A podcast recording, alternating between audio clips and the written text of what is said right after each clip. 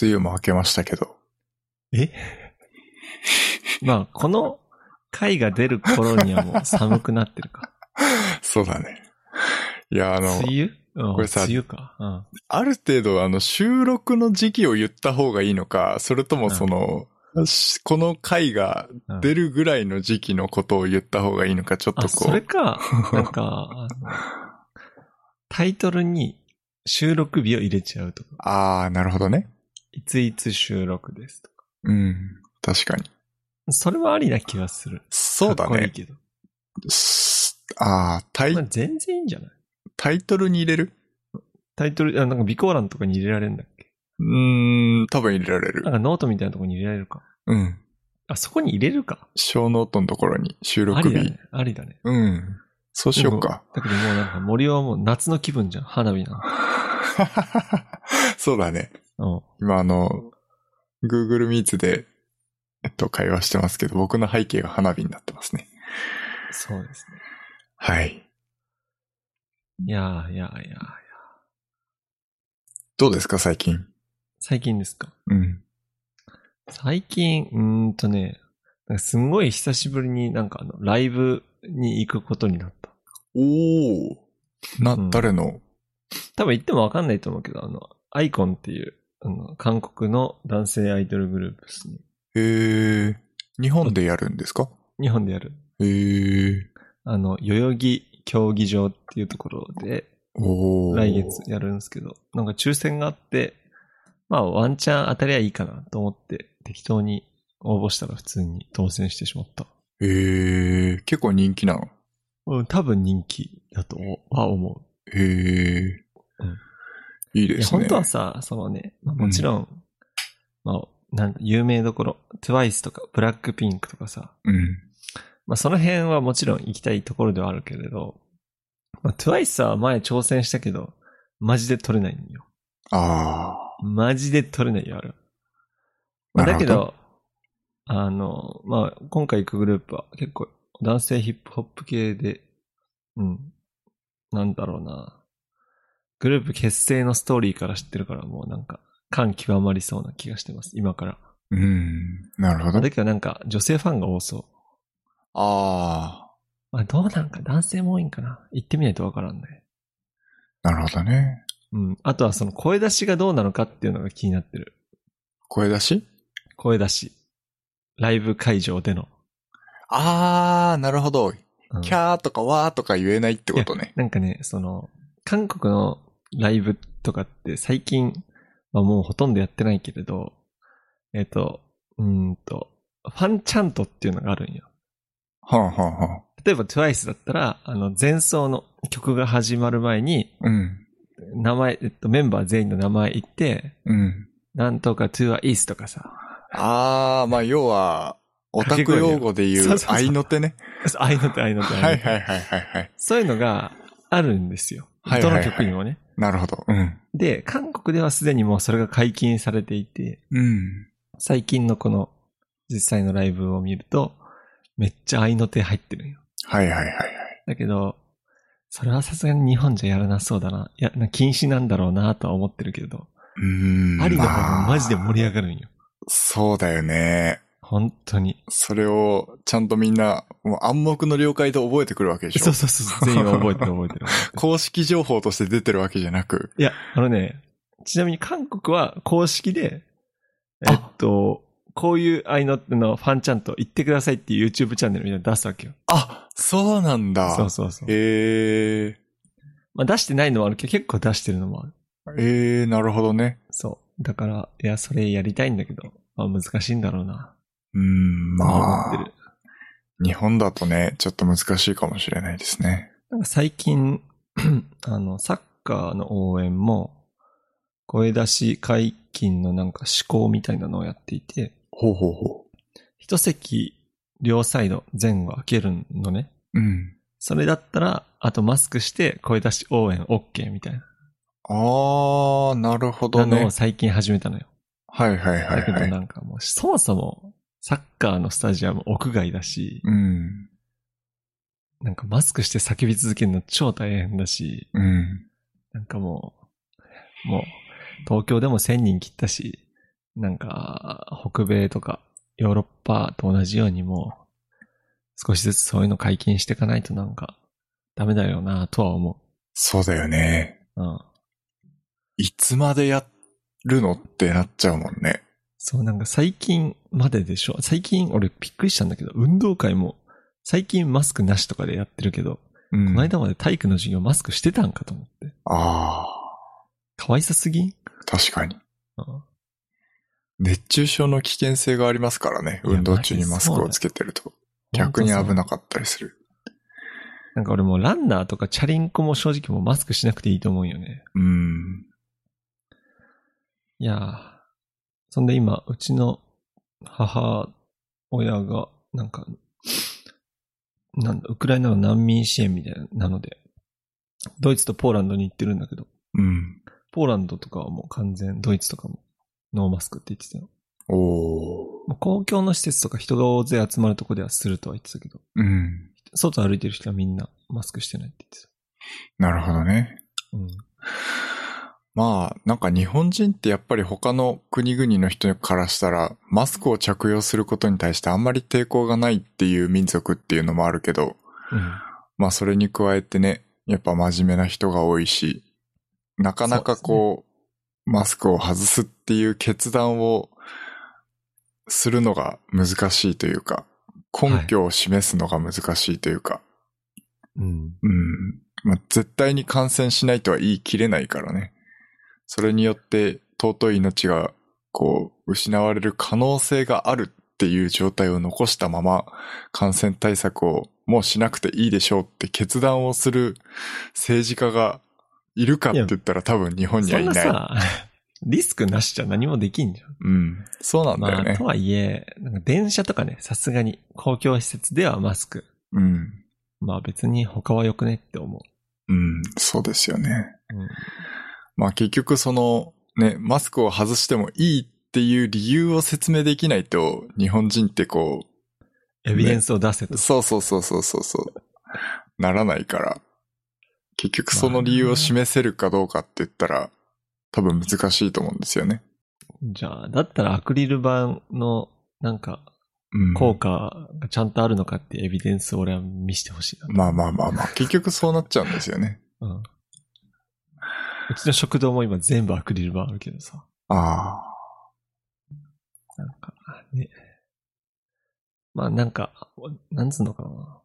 半年ぐらい、世界とは若干遅れて、いろいろ起こ起こってるっていうか、なんか日本は対応するイメージ。あ、うん。ワクチンにしろ、マスクにしろ、そうなるのかな。わからんけど。そうですよね。まあ声、出ししたいですね。うん。はい。え、なんか雑談しようと思ったんだけど、雑談ネタ忘れちったよ。 そうなんだ。じゃあ雑談、私の方から言うと、おーまあ、だんだんちょっとこう熱くなってきて、こう、自販機で飲み物を買うっていう機会が多くなってきたと、まあ、うん私は思ってるんですけど、俺もね、ほぼ毎日か、二日に一遍ぐらい買っちゃうな。ああ、そうだよね。俺もそんな感じですね。で、まあ、個人的なね、めちゃめちゃ個人的な悩みなんだけど、飲みたいやつ自販機にない問題っていうのがああ、あるんですよね。うん。うん。で、まあ、僕、なるべくだったら甘くない飲み物が飲みたいですよ。なんかた水かお茶みたいな。あ、そうそうそう、お茶とか水とか、まあそういうものがいいなと思ってるんですけど、自販機にある飲み物って、9割ぐらいは糖分入ってるじゃないですか。まあそうだね。うん。だから残りの1割の中から探さなきゃいけないっていう、まず最大の、まあ関門があって、で、その中でも結構僕こだわりがあって、あの口に渋みが残らない飲み物がいいんですよ。えまあ、要はどういうものかっていうとうん、例えばだけど、あの、スーパーとかで60円ぐらいで売ってる安いお茶あるじゃん。うん。ああいうのが好きなんですよね。ああ、好きなんだ。ああいうのが嫌なんじゃなくて、ああいうのが好きなんだ。好きなの。あの、高級なさ、こう、茶葉とか濁りがあるようなお茶、名うん、あ前やはた出かさとないですか嫌けなのど、そう。え、なんで名前は出さないですけど、うんなんかこうね、こう、濁りがあったりとか、こう、え緑の沈殿物があったりとかするようなやつが、なんかこう飲んだ後、こう口の中に渋い感じが残るのが、残るそう、あんまり。り好きじゃないんですよね。ほうほだから、そういう安い緑茶とか、あの、ジャスミン茶とかは結構口の中すっきりするんで、うほう。好きなんですよね。あとは、ルイボスティーも結構好きなんですけど、ルイボスティーも、なんかこう、安いルイボスティーは渋みが残るん ですよ。けそど、うなったら買うもんない やん。そうなんです。だから水、かえ、水。そう、まあ水はまあ水道から出せばいいかなと思ってるから、水をの買うぐらいだったら普通に水道水でいいんですけど、はい。というので、いつもあまの、アイスコーヒー買っちゃうな。あクラフトボスとかかの。はいはいはい。あの、あんまり好きじゃないんですよね。あ、れそうもなのあれ美味い。しいよ、俺。そう、ペットボトルとか缶コーヒーとかあんまり好きじゃないんですよ。なんか缶コーヒーは俺も飲まんけど、あの、ペットボトルのクラフトボスは、美味しいですか美味しい、美味しい、美味しい。ええー、そうなんだ。なんか最近出た期間限定なのかななんか贅沢水出しコーヒーっていう、そのクラフトボスシリーズから出てる、へー水色の水色のキャップのやつあるんですけど、マジであー爽やかで、なんか口当たりが良くて飲みやすい。ええー、今度ちょっと飲んでみようかな。うん。なんかさ、酸化するのが早い気がしない気のせいか なうーん。結構ペットボトルとかでさ、500とかで買うと、なんか、あの、すぐに飲みきんないじゃないですか。うん。まあね、一日かけて飲み切るぐらい。うん。あそれをこう、最初は美味しいんだけど、だんだんこう味変わってこない。ペットボトルとかって。いやー、俺はあんまりあんまり気にならない。気になんないか。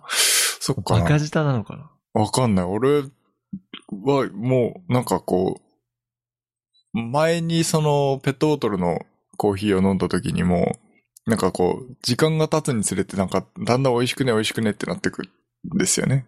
なんかね、俺、うんそれ麦で言茶うととかもそうなんだけど。あの、朝入れたコーヒー水筒に入れてくと、うん。なんか午後ぐらいにはあんま美味しくないなとは思う。あ、そうだよね、やっぱねう。んそれはなんとなくわかるけど、うん。なんかペットボトルは、あんまり気になんないかな。あー冷たい感なのそかうなな。ちょっとだけ気になるのかな。うん。だから、コーヒーを、だから缶、缶コーヒーもなんかちょっとあの、スチールっぽい匂いがするのがあんまり好きじゃないんであのす缶コーヒーは俺よ。もあんまり飲まないな。うん。だから、まあ、ドリップか、インスタントコーヒーの方がまだ、いや、俺インスタ好ントきですコねーヒーのが飲めねえよ。あ、そうなんだ。うん。もうコーヒーじゃなくないもはや。コーヒーじゃない味するじゃん。そうだね。ちょっと違うかもしれないけど、うんまあ、それはそれで俺結構いいかなっていうあの感じがする。インスタントはだいぶ濃いめに粉入れないと飲めないかな。あ、そうなんだ。うん、ちょっと多めぐらいで。ええー、なるほどあね。となんかさ、そのありえないのかよ、あれって。な、なに、なぜかっていうと、コーヒーってドリップしたらあの温度にならないわけ。はいはいはいはい。だけど熱湯をうん。粉の上、粉の上に熱湯をかけるわけじゃうん。ん。ありえねえぐらいあちあちのブラックコーヒーが出来上がるわけよ。はいはいはい。あの温度のブラックコーヒーって、もう存在しないんですよ。はいはいはい、はい。再加熱しなければ。なるほどね。だからなんか、うん、違和感がある。ああ、マックのコーヒーと一緒だ。マックのコーヒーはあれずっと温めてるかそうだよね。ら。うん。あれ、もう僕あんまり好きじゃないんですよね。マックのコーヒーはね、うまい日とうまくない日はある。ああ、なるほど。うん。僕あんまりうまくない日ばっかりだなって思っちゃう。たまに、お、お湯飲んでるんかって思う時はある。薄いって最こと。近、最近うまくなったけどね。なんか香りがしないみたいな。あ黒いお湯ですかみたいあ、なるほど。はい。まなあ、るほどねそんなとこですかね。皆さんはいかがでしょうかね。あの、お便りお待ちしております。な。はい。何の話からするかな。先週の言い残し喋っていいっすよ。先週の言い残し、あー、じゃあちょっとまあテック系っぽいので、はいはい。あの、ウェブサイトのレスポンスで、レスポンシブデザインっていう、うんわかりますあの、スクロールしていく中でこう、どんどん変わっていくとか、その、なんつうのうんいや、あのーレスポンシブデザインっていうのは、そのあパスマホソ、と PC で同じっていうことそうそうそうそうそうそう、あの、同じ URL 開くと、うんうんえっと、まあその、カスケーディングスタイルシートによって、こう、あの、パソコンの表示と、あのーえっと、スマホ表示で、その HTML は一緒だけど、その、は、なんていうのかな。幅に応じて見やすいデザインに勝手に変えてくれるデザインっていううんうんうんうん感じですね。だから、えっと、例えば横並びで3つのコンテンツを表示するサイトがあったとするじゃないですか。パソコンで見たときに。はいそれをスマホで見たら、その3つ横に並んだ状態で縮小されるとめちゃめちゃ小さくなっちゃいますよね。でそれをこう、スマホの幅に合わせて、こう、横に並んでたデザインを縦に3列でね、並ばせてくれるっていう、自動的にね。デザインのことをレスポンシブデザインって言うんですけど、まあこれってめちゃめちゃメリットがあるよねっていう話をまずしたくて。はい。で、その、まあ一つは更新する側、その、サイトを運営してる側のメリットとして、あの、なんていうのかな、こう、コンテンツの内容を変えたいよっていう時でも、あの、ファイルの更新が一つで済むうんうんわけじゃないですか。あの、例えばウェブサイト、あ、えっと、パソコン用とスマホ用でサイトを2つ作ってたとしたら、なんかこう、日時とかが変わりましたよっていうのを、こう、反映させようとしたら、2つのファイルを更新しないといけなかったのが、レスポンシブデザインにしておくことによって、まあ、あの、一つのコンテンツを、一つのファイルを更新することで、すべてこう、完結するっていううんうん更新側のメリットもありますよね。っていうことと、逆にユーザー側としては、その、各端末、パソコンで見ても、スマホで見ても、読みやすいっていうのを維持しつつも、あの、パソコンとスマホの URL が一緒っていうのが結構ユーザーとしてもメリットかなって思うんですよね。確かに。はい。で、これ最大のメリットだと思うんですけど、あの、要は、パソコンで見たとしても、あの、幅を変えることができるわけじゃないですか。そのブラウザーの幅をめちゃめちゃ狭くしたら、そのコンテンツ、あの端末の幅に応じてレスポンシブデザインって変わるので、あの、ああ。めちゃめちゃ細くしても読みやすいんですよ。なるほどね。つまりですね、あ の、仕事中に、こっそりブラウジングできるんですよ。なるほど、なるほど。はい。これ最大のメリットだと思ってて、レスポンシブデザインの。ああ。なんか最近結構ブログとかでも、なんはかそういうデザイン多いっすよね。多い。いです、多いです。多いでだすから、まあ、ほとんどのウェブサイトはレスポンシブデザインに対応していってると思うんですよね。もう何年も前からレスポンシブデザインっていうのが、あの、で出てて、で、Google も推奨してるんですよ。あ、そうなんですか。はい。え、じゃあ SEO 上に来るとかあんのそうだと思います。多分。ああの、せ公式には出してないですけど、うん一応そういうのも多分、あの、加味されてるんじゃないかなと思いますね。なるほどね。はい。というので、えー、まあ、このレスポンシブデザインっていうのはめちゃめちゃいいよねっていうことをまず言いたいのと、はい。あの、私のポートフォリオを作るっていう話を多分半年ぐらい前にしてたと思うんですけあど、俺まだ見てないわ。ようやく完成しました。うん。おお。この URL これ。はい。あのポルノハブって書 いてある。いや、言う書いてないよ。書いてない。えっと、まあ、一応ポートフォリオなんですけど、一応森尾のポートフォリオということで、ポート森尾っていう、ああ、これ前からしたいって言ってたよね。あ、そうそうそうそうそう、あの、まあ、ドメインも取って、えっと、サイトを作りました。でもちろんこれもあの、レスポンシブデザインに対応していて、まあ、細かいところですけど、いろいろこだわって作りましたね。で、まあ、何のために作ったかっていうと、あのーまあ、やっぱり、一応、フォトグラファーとして活動していく中で、えっと、ポートフォリオがあった方がいいよっていう、まあ、こういう撮影できるよっていうことを示すっていうのも一つだし、まあやっぱりこう、ね、あのー撮影依頼をサイト上から受けることもできるので、まあこういうことでこう世間にアピールしていくっていうことが、まあフォトグラファーとしても大事ですよっていう。で、あなるほの、ど。出張撮影サービスとかに登録をするときも、ポートフォリオ、あの、URL 貼ってくださいっていう項目があったりするので、まあそういうところ、ポートフォリオとして、えっと、自分のスキルをアピールすることができるっていうのも一つの、まあ、メリットだったりするので、まあちょっと頑張って作ってみたんで、こっからですね、あの、撮影依頼とかが来るといいなって なんか、知り合いの顔めっちゃ、なんか、デカデカって言って る。はい。で、えこまのあ、ちなみにこの像ってどこの像なんですかこれはあれですね、上根動物園ですね。あー、なんだ、なんか。いやいいね、この像。めちゃめちゃいいですよね。いいね、この像。あの、ぜひ、あの、いろんな写真あるので、あの、象の写真おすすめですね。名前もいいね、名前も。はい。ちょっとあいいの、よ。タイトルをね、写真ごとに、あの、書いてるんですけど、そのタイトルもすごいいろいろ考えながらつけてます。なるほど。はい。ぜひ、あの、なんていうのかな、写真に興味がない人でもね、あの、ギャラリーを見て楽しむことができるサイトになってるので、ぜひ見てもらえたらなといい思デいザインでます。すね、これ。ありがとうございます。あの、URL、小ノートに貼っておきますので、ぜひ、リンクから飛んでみてください。なんはかいさ、その、サイトで言うとさ、なんか俺、アップルのサイトの、なんかあの、スクロールしながらどんどん変わっていくみたいなのあるじゃん。あー、はいはいはい、あります俺、俺ね。あんま好きじゃないんだよな、あれあー、あの、なんか、なんていうの、こう、動画が再生されるみたいな感じそうそのうそうスクロールのデザインみたいな。そう、なんか例えば、AirPods Pro で最初はなんか、あー、うんあの、ノイズがこれだけなくなりますっていうところがどんどんスクロールしていくと、うんうんうんう。なんんかデザインの話になったり、なんかタッチしたらこうできますみたいに変わっていくみたいな。あーあれ最近なんか流行ってますよね。流行ってますね。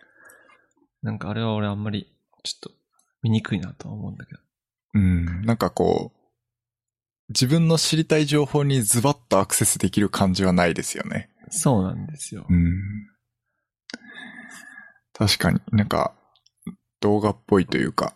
今あの、スタディウィズミー系 YouTube チャンネルにハマってるんですよ。おなんー。か一緒に勉強しましょうみたいな。あー、はいはいで、はい、なんはかい。、僕がよく見てるチャンネルはあの貼っといたんで、ぜひ、あのすごいおすすめですよ。えー、カメラ好きなら、なんか見た方がいいかも。ライなんかブねなんですかそれライは。ブじゃなくて、録画なんですけど、あー、なるほど。録画で、例えはいはいばはい雨の日のカフェで勉強を一緒にしましょうみたいな感じで、なんか3時間ぐらうーいんなんか勉強してる自分の姿と、なんか窓から見える東京の景色を、ずあっとー、移りゆく風景そうみたい移な。りゆく風景。はいはいはいはいはい。あの、登録者数70万人ぐらいいるんよ。おお。なるほど。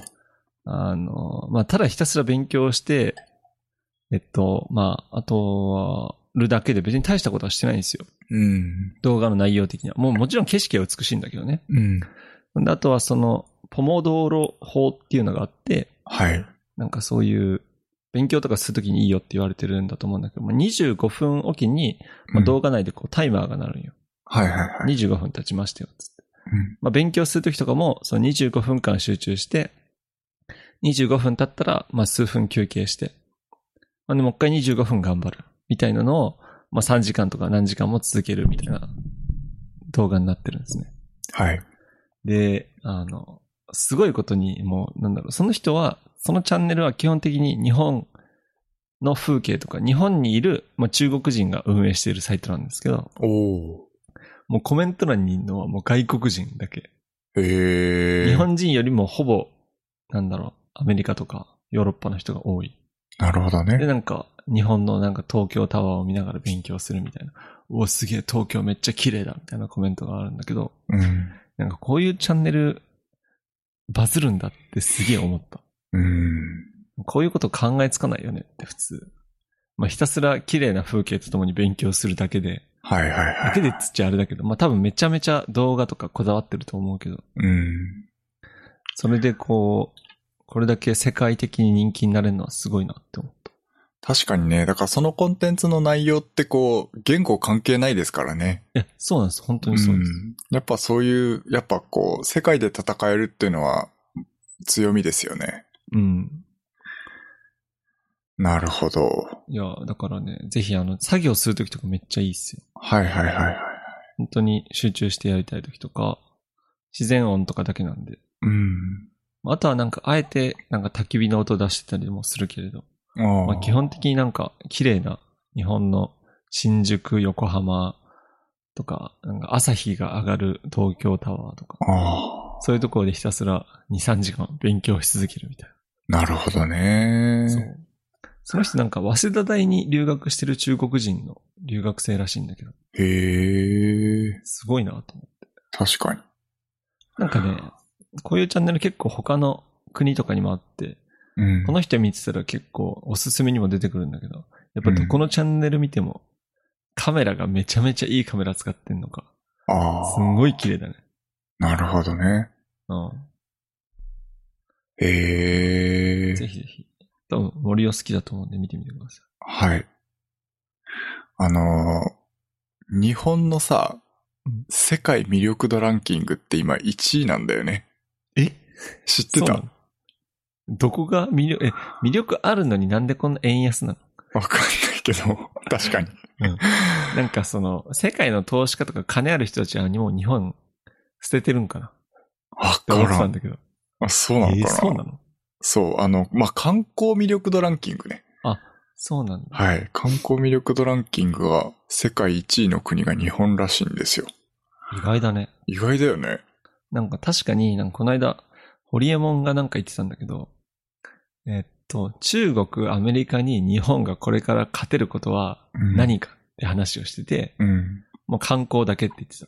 あまあ観光ならマジで勝ち目はあるって言ってた。ー、なるほどねだ。って日本って、まあ、片田舎行っても、ちょっとなんか入った神社は実は1000年ぐらい歴史のある神社とか結構普通にあるんよ。はいはいはい。神社とかお寺とか、歴史的建造物とかが。うん。そういうのって結構、あの、海外の人からしてはすごい魅力とか高いらしいし、はいはいだかはらい。もっともっとこの観光に力を入れれば全然日本はまだまだ頑張れるって言ってて、うん。あとはなんか沖縄を、うーんと、西洋のハワイにもできるようにブランディングすればいいんじゃないかってすごく言ってて。なるほどね。うん、なんか沖縄はマジ強いらしい。うん。だけどなんかブランディングが下手くそすぎるって言ってた。ああ、そうなんだ。うんなんかハワイって、その、俺行ったことないからわかんないけど、空港入った瞬間からなんか匂いとか、うん空。港からその街に出ていく道とか、はいはいはい。なんかそういう部分でもう夢を感じさせるような、ああ、こう、非現実世界をこう楽しんでくれるように、こう、設計しているらしい。ディズニーランドだ。そうそうそうそう。まあ、いわばそういう感じで。なるほどね。そう、だからもうハワイはもうそれが上手すぎて、うん。世界的にああいう風に有名になったけど、沖縄でも全然行けるって言ってた。ああ、まあ確かにね。なんかこう、現実感は確かにありますよね、まだ。あ、そうなんだ。沖縄って沖縄も行ったことないんじゃないあ、そうなんだ。ううーん。ん、なるなほど沖縄ってね。なんか飯があんま美味しくないイメージはあるんだけど。ああ、まあ北海道とかと比べると確かに、うんまあなんかあんま、こう、これは美味しいみたいなのはないよね。うん、なんか、そういうイメージはあるね。うん。ええ日本、観光なんだ。なんかそうらしいですよ。だったらもっと入国制限緩和しろよって思うわ。結構あるっすか今でも。今でも全然多分、一日に入れる外国人何人で決まってるよね。確かあ、そうなんだ。しょうもない話してる。しょうもない話。しょうもない話するよ、俺。いや、なんかね、うん。あの、まあ、いろんな、こう、サイトで今、あの、パスワードを入力してくださいってあるじゃん。うん。その、なんかパスワードを、まだ入力途中なのに、なんか上に赤文字で、パスワードは8文字以上です。なんか間違ってますみたいな、うんなんかアラートみたいなのが出てくるサイトがマジで許せない。なるそほんなど。ん分かってるわ。はいはいはいはい。分かってんのになんか、これではログインできませんみたいなのを、なんか食い気味で、はいはいはいは上になんか表示してくるんじゃねえよって、い。なるほどすげえ思ね。った、この間。どのサイトか忘れたけど。 ああ。いや、まあ確かに、まあそうですよね。なんか、ログインボタン押してから、うん。えーっと、パスワード8文字以上です。うん、 そうじゃないよんみかたいな間違ってますってね。出るならいいんだけど、うん。入力途中だよ。うん。入力途中で、まだ8文字以上入力しようと思ってます、俺は。はい。なあの、にいい、うぐらいで言われるってそこうとだね。そうそう そう。食い気味で、いや、パスワード8文字以上ですって、上に赤文字で出てくる。まあ、知っとるわ。なるほどね。いや、あのあさ、危険度メーターみたいなのあるの。あ、あるね、たまにあるじゃん。ゃん。こあう、るね、あるね。赤、黄色、緑みたいな。うんうん。だからあの、英数字が入ってたり、大文字小文字が混在してたりとかすると、うんあの、危険度メーターがどんどんね、あの、下がってくみたいな感じの、ああるれ,、ねはいいなって結構思ったりするんですよ。うん、確かにね、最近多いよね。なんかパスワード作るときとかよくある。うんうんうん。はい初めてパスワード作るとき。はいはい。推奨されたパスワードにしますかとかってやるとなんか死ぬほど難しいパスワード。そうそうそう。ね、単語じゃない文字列で、あの、記号を入れろっていうのが一番困る。あー、わかる。俺もうね、記号入れないよ。俺基本的にパスワードに。さすがに大文字ね。数な英数字、大文字、小文字うん。は全然やるよ。うん。だけどさすがに記号、鍵括弧とかシャープとか、はいはいはい。パーセントとか入れんのと思うと。ドルとかね。うん。そう。それを、なんかやってる俺、なんか事例がまだないから、うんこれ。絶対忘れるってな。確かに。なんかさ、ごめん、めちゃめちゃあやふやな話をするんだけどさ、なんかアップルと、グーグルと、なんかど、マイクロソフトかななんかあの、パスワードを覚えなくても良くなる技術みたいなうーなんんかそういうのをなんか三、なんか、共同で開発したとかしないとかっていう話が、 こう超あやふやなんだけど、 え、そんなのあるんだ。うん開発中なのかな、わかんない。もうできたのかなわかんないけど、結局各ね、端末とかに依存するじゃないうん、で、それをこう、ね、あの、iPhone で見ても、Windows のパソコンでも見ても、多分本人が使ってるっていうことだけ証明できれば、多分各、えっと、ログインが必要なサイトのパスワードとかを入力しなくてもよくなるとかならないとかっていう話を聞いたことは、どういう技術なのかわかんないけど、ちょっとそれ調べてまた次回、次回以降話したいなと思いますけど、ははい。やっぱそういうのってひいいよね。い。いや必要だいよいと思いねま。すよ。いいと思いますよ。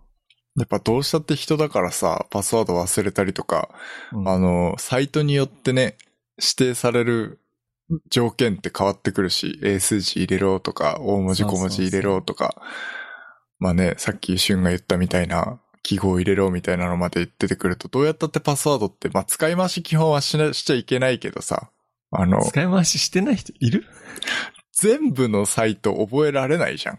覚え、だから俺3、4パターンだよ、大体。ああ。これじゃなかったらこれ、これじゃなかったらこれ。ぐらいああ。僕はそのサービスの名前を、ちょっと入れたりしたりして ます。えーわかんなくなりそう。だから、えーある程度、その決まった文字列プラス、その、サイトのうん。 URL の一部みたいな、うん。えーみたいなので、あの、一応サイトごとに変えたりはしてますね。なるほどね。はい。 まあ、うん、もしかしたなんもうあら、れだな。あの、指とか、フェイス ID とかでやってほしい。ああ、はいはいはいはいはい。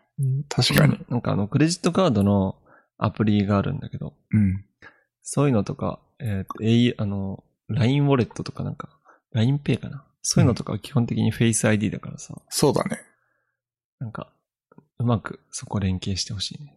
はい。いや、その Google つながりの話でちょっと一個だけさせていただいていいですかはいはいはいはい。なんかあの、あの Google、最近俺 Twitch を、もう YouTube より基本的に俺、作業中とか Twitch で誰かの配信つけてたりするんですけど、うん。 Twitch で、まあ、YouTube みたいにたまに CM が入るんですよ、配信中に。うん。その CM で Google Pixel 6 Pro とか6の CM がよく流れるんですよ。はいはいはい。見たことありますくー、あの、なんだっけ。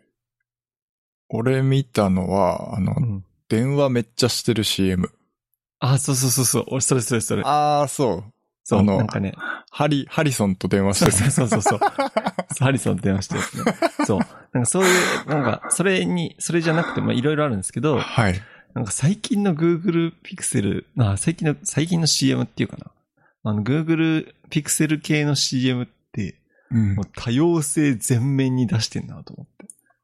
えー、え、だってあの、ハリソンとあれどういう意味かわかるあれ、同性愛者ってことだよね。あ、そうなんだ。そう、同性のカップルのうん。男同士で、まあ、あの、相手の声聞こえ、聞ね聞かないと寝れないみたいな。ああ。で、朝までずっと電話しちゃうみたいな。はいはいはい、はい。朝までバッテリー長持ちですよ。はいはいはい。そういうのとか、他にもなんか結構黒人の方が出てたりだとか、うん。女性出てるんだけどめっちゃベリーショートで、髪の毛めっちゃ短い女性とか、うん。なんつうの、あとはなんだろうな。うん、とりあえずこう、結構多様性全面に出してるんだけど、はいはいはいはなんい。か、まあ、別に俺が慣れてないだけなんだろうけど、うん。あなんかこういう CM がこれからどんどん出てくるのかなっていうふうにおーすげえ思ったし、なんか、なんか全面に出しすぎじゃねえとも思った。ああ、んかなるほどそのねピ。クセルの CM もうんいろんなパターンあるんだけど、なんかそれぞれなんかメッセージ性があって、はい。なんか、まあ、あんまりこう、なんつうの、かめちゃめちゃ、なんか CM って普通さ、超可愛い女の子とか出すじゃん。うん。そうじゃなくてなんか、どちらかと言ったら、あんまりその、なんつうの、綺麗系じゃない、そばかすがある女の子をあえて出してみたとか。うん。はいはいはい。うん。なんか、容姿にこだわらない。まあ、ルッキズムとかいろいろあるからわかんないけどね。うん。そういう風になんか、まあ、Google 社の方向性なんだろうけど。うん。いやー、すごい全面に出してくんな、Google ってすげえ。CM を見て思った。いおーや、こういう CM これから多分増えてくんだろうね。そうだね。うん。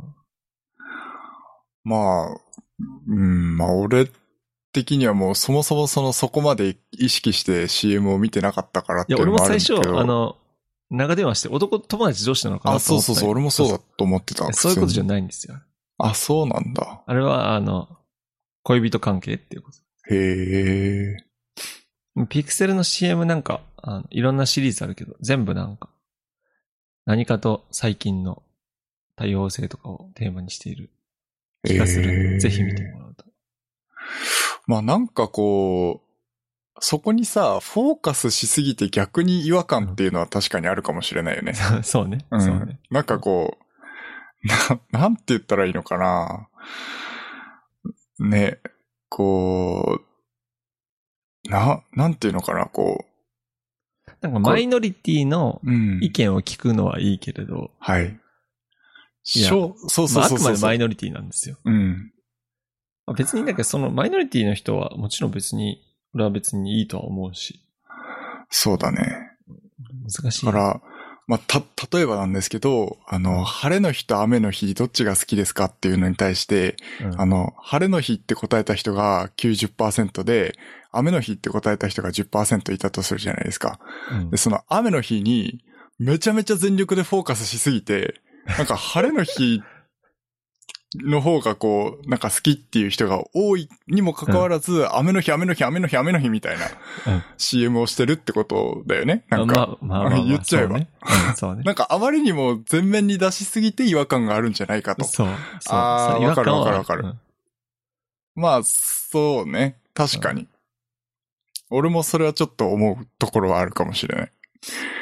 で別にそこに対してこう、なんか、少数派だからっていう差別とかっていうのがあるとか、そういう話ではなくって、うんあまりにもそこにこう、なんか、ね、フォフーォーカカススししてすいぎる。る気はうする。ん。いや、わかりますね。なんか世界的にそうだよね。世界的にそうですね。なんかそう腫れ、腫れ物を触るように、うん。なんかそういうことをした方がいい。なんか、なんつうのうかな、ん。わかるムわーブかメる。ントというかさ、はいはいはいはい。なんかあるから、そう。それ、すぎて、うん。やりすぎじゃねっていう違和感はうん確かにあるかもしれない。まあ、それは別に至るところうでん感じるところはありますね。そっとしといてやれよみたい な。別にいいじゃんみたいな。うん、そうそう。それに、なんか別に俺らは別に 批判的な思いとか別にないし。うんそうそうそうそうそうそうそう。まあぜひ、ちょっと後で、一は回い。見てみてください。そうですね。えーっとね、ちょっと最近、すごいなって思ったサイト、サイトっていうか、あって、AI ノベルシトって知ってる知らないですね。あの、一応、サイトのリンク貼って、ちょっと見てみてほしいんだけど、これ、ここに、あの、小説の書き出しとかを書いて、続きの文章を書くっていうボタンを押すと、あの、小説の続きを書いてくれるんですよ。AI が勝手に。ちょっと試してみてほしい。今あの、なんていうのかな。例文として、我が輩は猫である。名前は、は、まだない。そんな我が輩は今、点って終わってる、あの、サンプルがあると思うんだけど、あるあるある。それをちょっとあの、続きの文章を書く。続きの文章を書くっていうボタンを押してほしいんだけど、その先を勝手に AI が、こう書いてくれるんですよね。えどういうこと多分世の中にあるたっくさんの小説から多分ディープラーニングをして、こういう書き出しからこの先はこんな風になるだろうみたいな。ええ怖すごくないすごいんですよ。いや、俺もういろんな文章入れたいんだけど。ちょっといいよ。試してみて、試してみて。なんか自分で勝手に書いて。ちなみに俺が今打った文章。うん。彼女は今、パパ活をしなければいけない。はい。大都会東京で生き抜くためには多くのお金が必要なのだ。って打ったのね。はい。それに対して、あの、AI の答え、はい。かっこ。お兄さん私とデートしませんかは何言ってんだよお前。いやだから私とデーデートしてくれないかなって。そんなことするわけねえだろ。俺が金持ってるように見えるか。で終わりました。なるほど。ああまあなんかそのセリ、なんかセリフっぽくなるんこれ。ああ、セリフが結構あの出てきたりしするかもしれないですね。ええいやだけどすごい な。ちょっと面白いわ。 ちょっと、あの、試しに私もやってみたんです。あの、森尾と俊が話す、おポッドキャストというラジオで、突然森尾はこう言ったっていう文をあいいねいいねいいね。書いてみましたうんうん。いきますね。僕、声優になりたいんです。その日初めて聞いた森尾の決意に、俺は耳を疑った。これ、俺は耳を疑ったのは多分、俊の気持ちですね。え、だけどさ、 あれ声優になりたいって言ってなかっあ すごいよ。いきよ、続きね。た。うん。お前、声の仕事したいって言ってなかったっけそうなんだけどね。俺の言葉に森尾は言いづらそう。 いや、こ声優は声の仕事だと思うんですけどね。別に何の驚きもないね。 はい。 もうめちゃめちゃ面白い。だけどこれ遊べんな。めちゃめちゃ遊べますよね、これ。遊べんな。はい。すとげいえうことで、まあ、おポッドキャストで私は、あの、声優になりたいんですと、いうことを言って、あの、シュンは、えー、耳を疑うそうですね。いや、すごいで すね。はい。これ会社でやってみようこれ面白いですよね。これ会社で入れるかな入れました。入れました。はい。なんか会社でこう休憩の時にこうやってなんかひたすら 考えちゃう。はい。というですね、めちゃめちゃ面白いサいイやトがあっだけて。どなんか、すごいですね。いや、どんな AI ってすごいですよ、本当に。まあ、多くの、まあ人間の脳じゃ学びきれない量の多くのデータをはい。学習できるわけですからね。はい。いやー、本当にね、面白いですよ。この面、白いですね。なんか、すごい、なんていうのかな、こう、小説を書く人とかが、あのーやっぱ悩んだりするじゃないですか。この先どう、まあまあどういまあまうあ展開にしようかなみたいな。まあ、それをヒントとしてこういうそうところにヒントとし頼てるならって全い然いうい。と思う。うん。すごく面白い試みだなって思いますよね。いや、俺さ、もう、もうちょい時代が進んだらさ、はいこ。の、ポッドキャストの莫大な音声データ、まあ、60何回に及ぶ、うん、俺とお前のこの会話はい。を全部 AI に勉強させて、はい。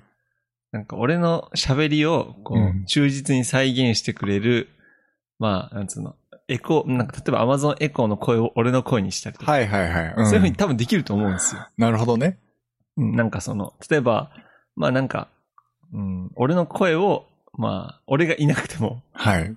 多分、これだけ俺らが喋っていたらさ、うん。多分わかるじゃん。確かに。声、声質とか、次こういう、なんか、まあ、こういろんな言葉を多分つなぎ合わせればいろんなことができると思うんですけど、はいはいはいはい。うんそういうふうになんかできないかなとは思いますね。あれ、おポッドキャストを自動運営するってこと それじゃあ もう、もう、価値が、もう、なあ、人間味がないよ。まあ、人間味あるのかな人間味ありそうだな、AI に。うん、ああ。まあ、ソソースがもう人間ですからね。そうですね。はい。怖いないやー、もうほんとね、すごい面白いですよね。こう面白いいですうねことができる世の中になってきたっていう。うん。まあ、どんどんいろんなことができるようになってくんですよ。はい。もうあれじゃね読書感想文、なんか文章全部、あの、AI に突っ込んだら適当に書いてくれるんじゃないああ、可能性ありますね。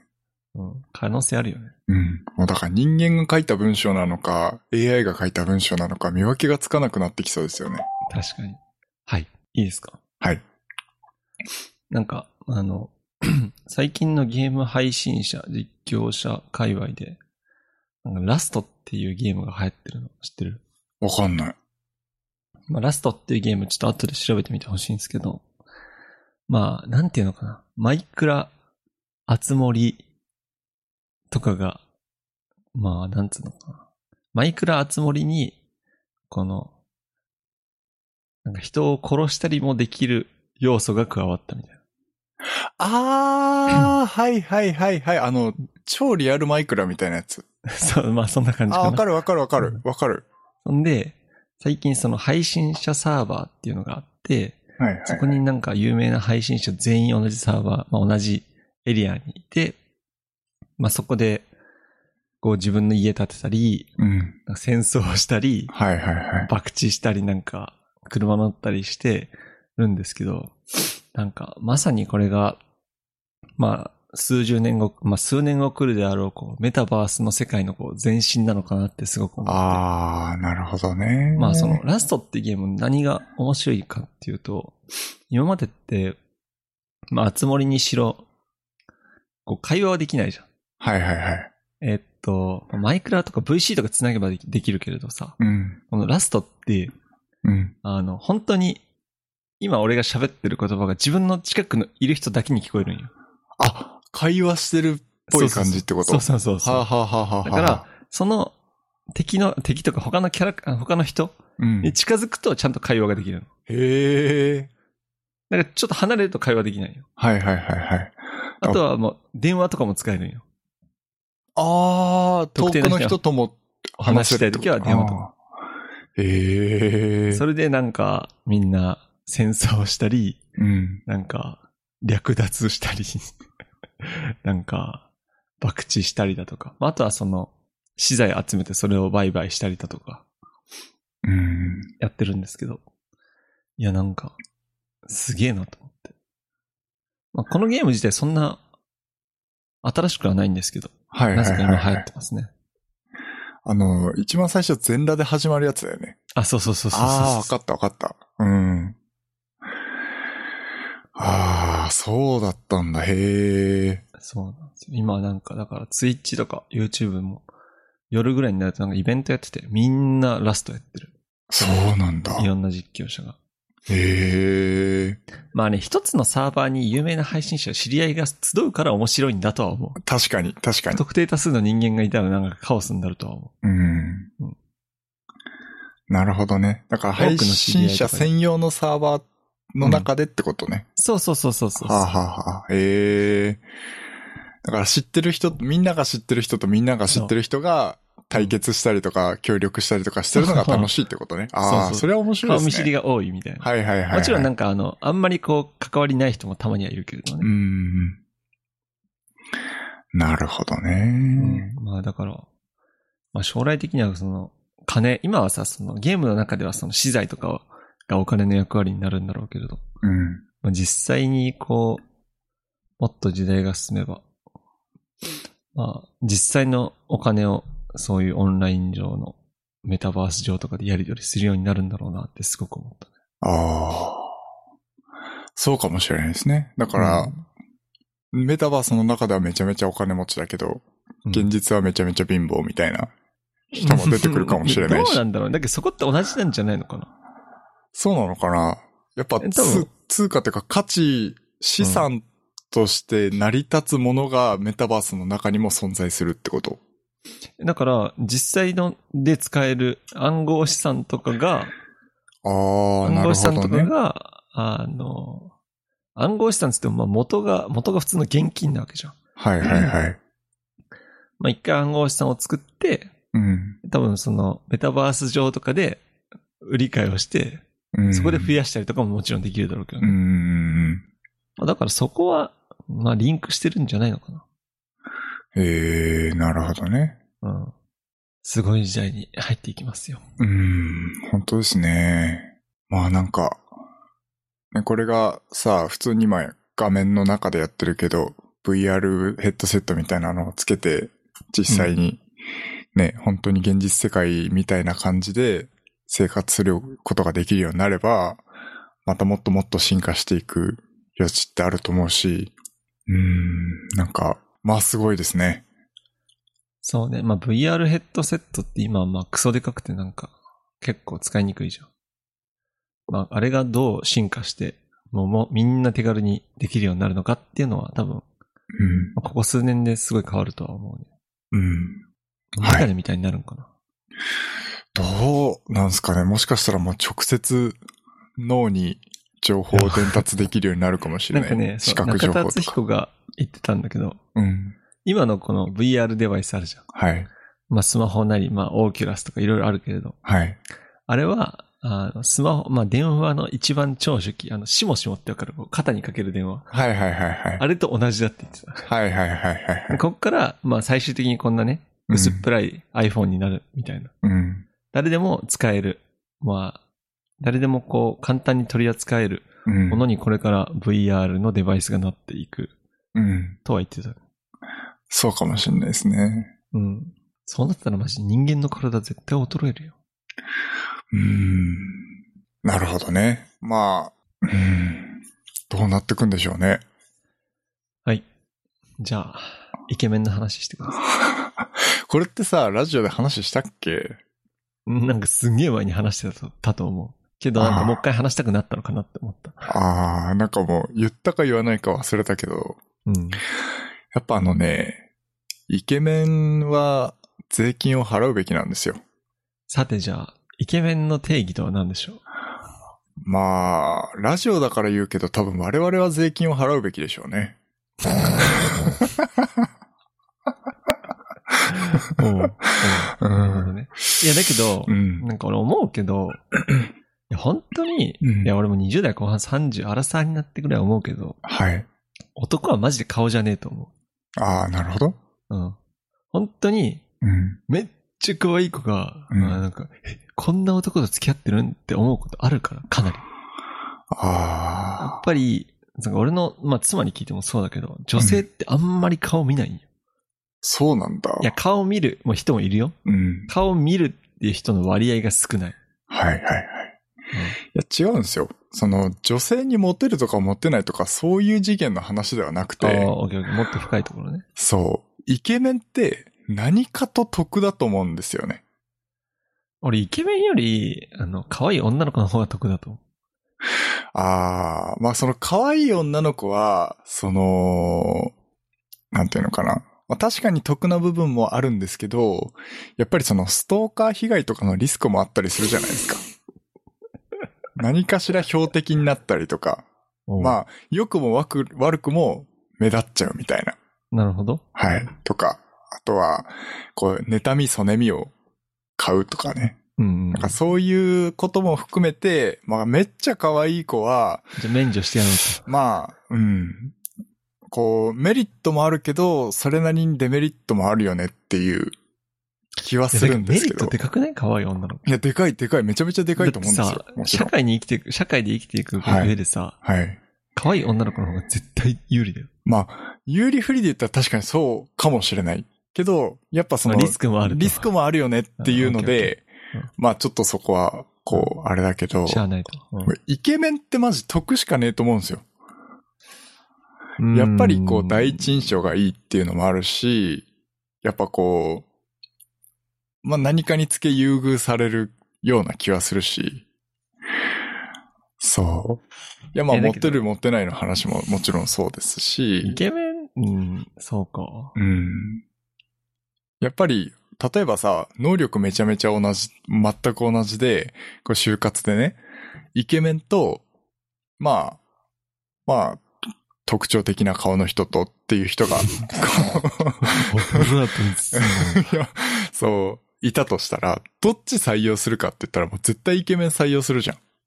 絶対とは言えないけど、まあまあまあ、そういう全く能力が一一緒だったらだよ。緒。まあね。そこだけが違いがあったとしたら。まあ、営業とかをやるんだったら顔がいい方はいいとかまるあまあまあまあ、そうだね。うん。はい。というので、まあ、なんかこう、ね、こう、イだケけどメさ、イン、ケメンはさ、うん。やっぱ親の努力じゃん。そうなの。え、だってさ、親の顔がいいから子供の顔がいいわけじゃん。まあでも、どう、努力なのか、それは。親の、なんか、だってさ、うん。いい、なんつうの。例えば、可愛い、うん努力ではないか、確かに。うん、親の、だって親の力じゃん。まあまあまあ、そうだね。選べないじゃべないん。イケメンに生まれたくて生まれたわけじゃないじうん。まあ確かゃん。まあ、しょうもないな。に。うん。それに対して税金を払うのはおかしいと。とは思うけど。ああ、まあいや、それはそうだよ。それは、それはまあ大前提としてあるんだけど、まあやはりその、特徴的な顔の人より は、顔っていうのや めろよ。ブスっていうよ。優しく、 優しく言う。そうと。やっぱ生きやすいんじゃないかと。メリットがあまりにも大きくて、デメリットが少ないんじゃないかと。だから、まあその分、こう、世界的にね、こう、平等を期すためには、やっぱ税金としてね、こう、納めるべきなんではないかと思ったわけなんですね。じゃあ、議員 になれ。イケメンをどう決めるのか問題があるから。まあそこはまあ、AI に決めてもらうと。 じゃあ、イケメンがうん。途中でもう超デブになったらどうああ、ななるるほど免税ね。になるんですかそこはまあそうですね。その時々によってやっぱり、あの、じゃあ支払額が変動すれ全ばいいんじゃないで男すか。性は半年に一回そのイケメン検査を AI にしてもらう。あ、そうそうそうそうそうそう。うん。それか免許更新の時に写真を撮るとあき。そうそうそうそうそうそう。しょうもな。うんやっぱね、税金を払ってでもイケメンにでいたいっていう人もいるだろうし。はい。まあもう、娯楽の域だと思う。イケメンって。ただのひがみ じゃねいや、そんなことない。俺はちゃんと税金払いますよ。 きちんともう、税金払いいやますよ。払わなくていいよ。大丈夫。はい。まあ、そんなところですかね。え、そのイケメンの下の話して、して。て天然の話うん。ああ、あのー天然って、たまにだから燃えると思うんですよ。天然って、ごめんごめん。天然っていうのは女性のこう天然キャラあのあことそうそうそうそうそうそうそう。うんうんうんああ、まあ、あの、これあの、僕的にこう、たまにだから、それがこう、なんていうの、こう、引き立つっていうのを、あの、パンチラ理論って呼んでるんですけど、勝手うに。んうんうん。やっぱ、あの、いつもパンツが見えてたら、多分全然こう、引き立たないじゃないですか。まあ確かに。チラッと見えるパンツに興奮するっていう。えだから、あれじゃん,、夫婦で一緒にお風呂入っちゃいけないってやつじゃない ああ、そうかもしれないね。うん。もうなんか女として見れなくなる。そうそうそうそうそうまあ、それと同じで、うんやっぱり天然って、たまにこう、あるから、可愛いなって思うんだと思うんですよ。だだからもう常に天然とか、ドジっ子って呼ば れる人たちって、もうただのポンコツなんですよ。話で。うーん。そうだけど、天然の子ってずっと天然じゃないそうなんですよ。それってこう、なんていうのかな。まあ、もしそれが本当に天然だとしたら、その、自分が意図してないのに、うんこう、ん何をやらせても、こう、ダメダメみたいな感じだったら、そこはちゃんと是正していかないといけないんじゃないかと。絶ど努力して、努力していくべきだと。あの、きちんとね、こう、再発防止そうを。、おっちょこちょいなことが起きないように、うん自分なりにこう、あの、なぜなぜ分析を して、こう、きちんとできるようにしていくべきだと。なるほそど。れで、もう、やっぱ出てきちゃう、たまになっちゃうミス、だから可愛いんでしょって いう。そう、思うんですよね。だから、いつもいつもダメな人って、ほんとポンコツだと思ってて、厳しいけど。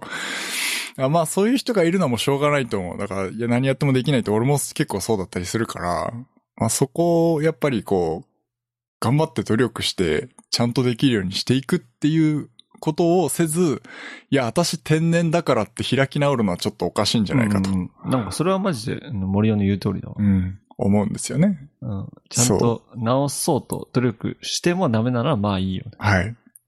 うんまあまず本当努そう力はしろと。そうです、そうです。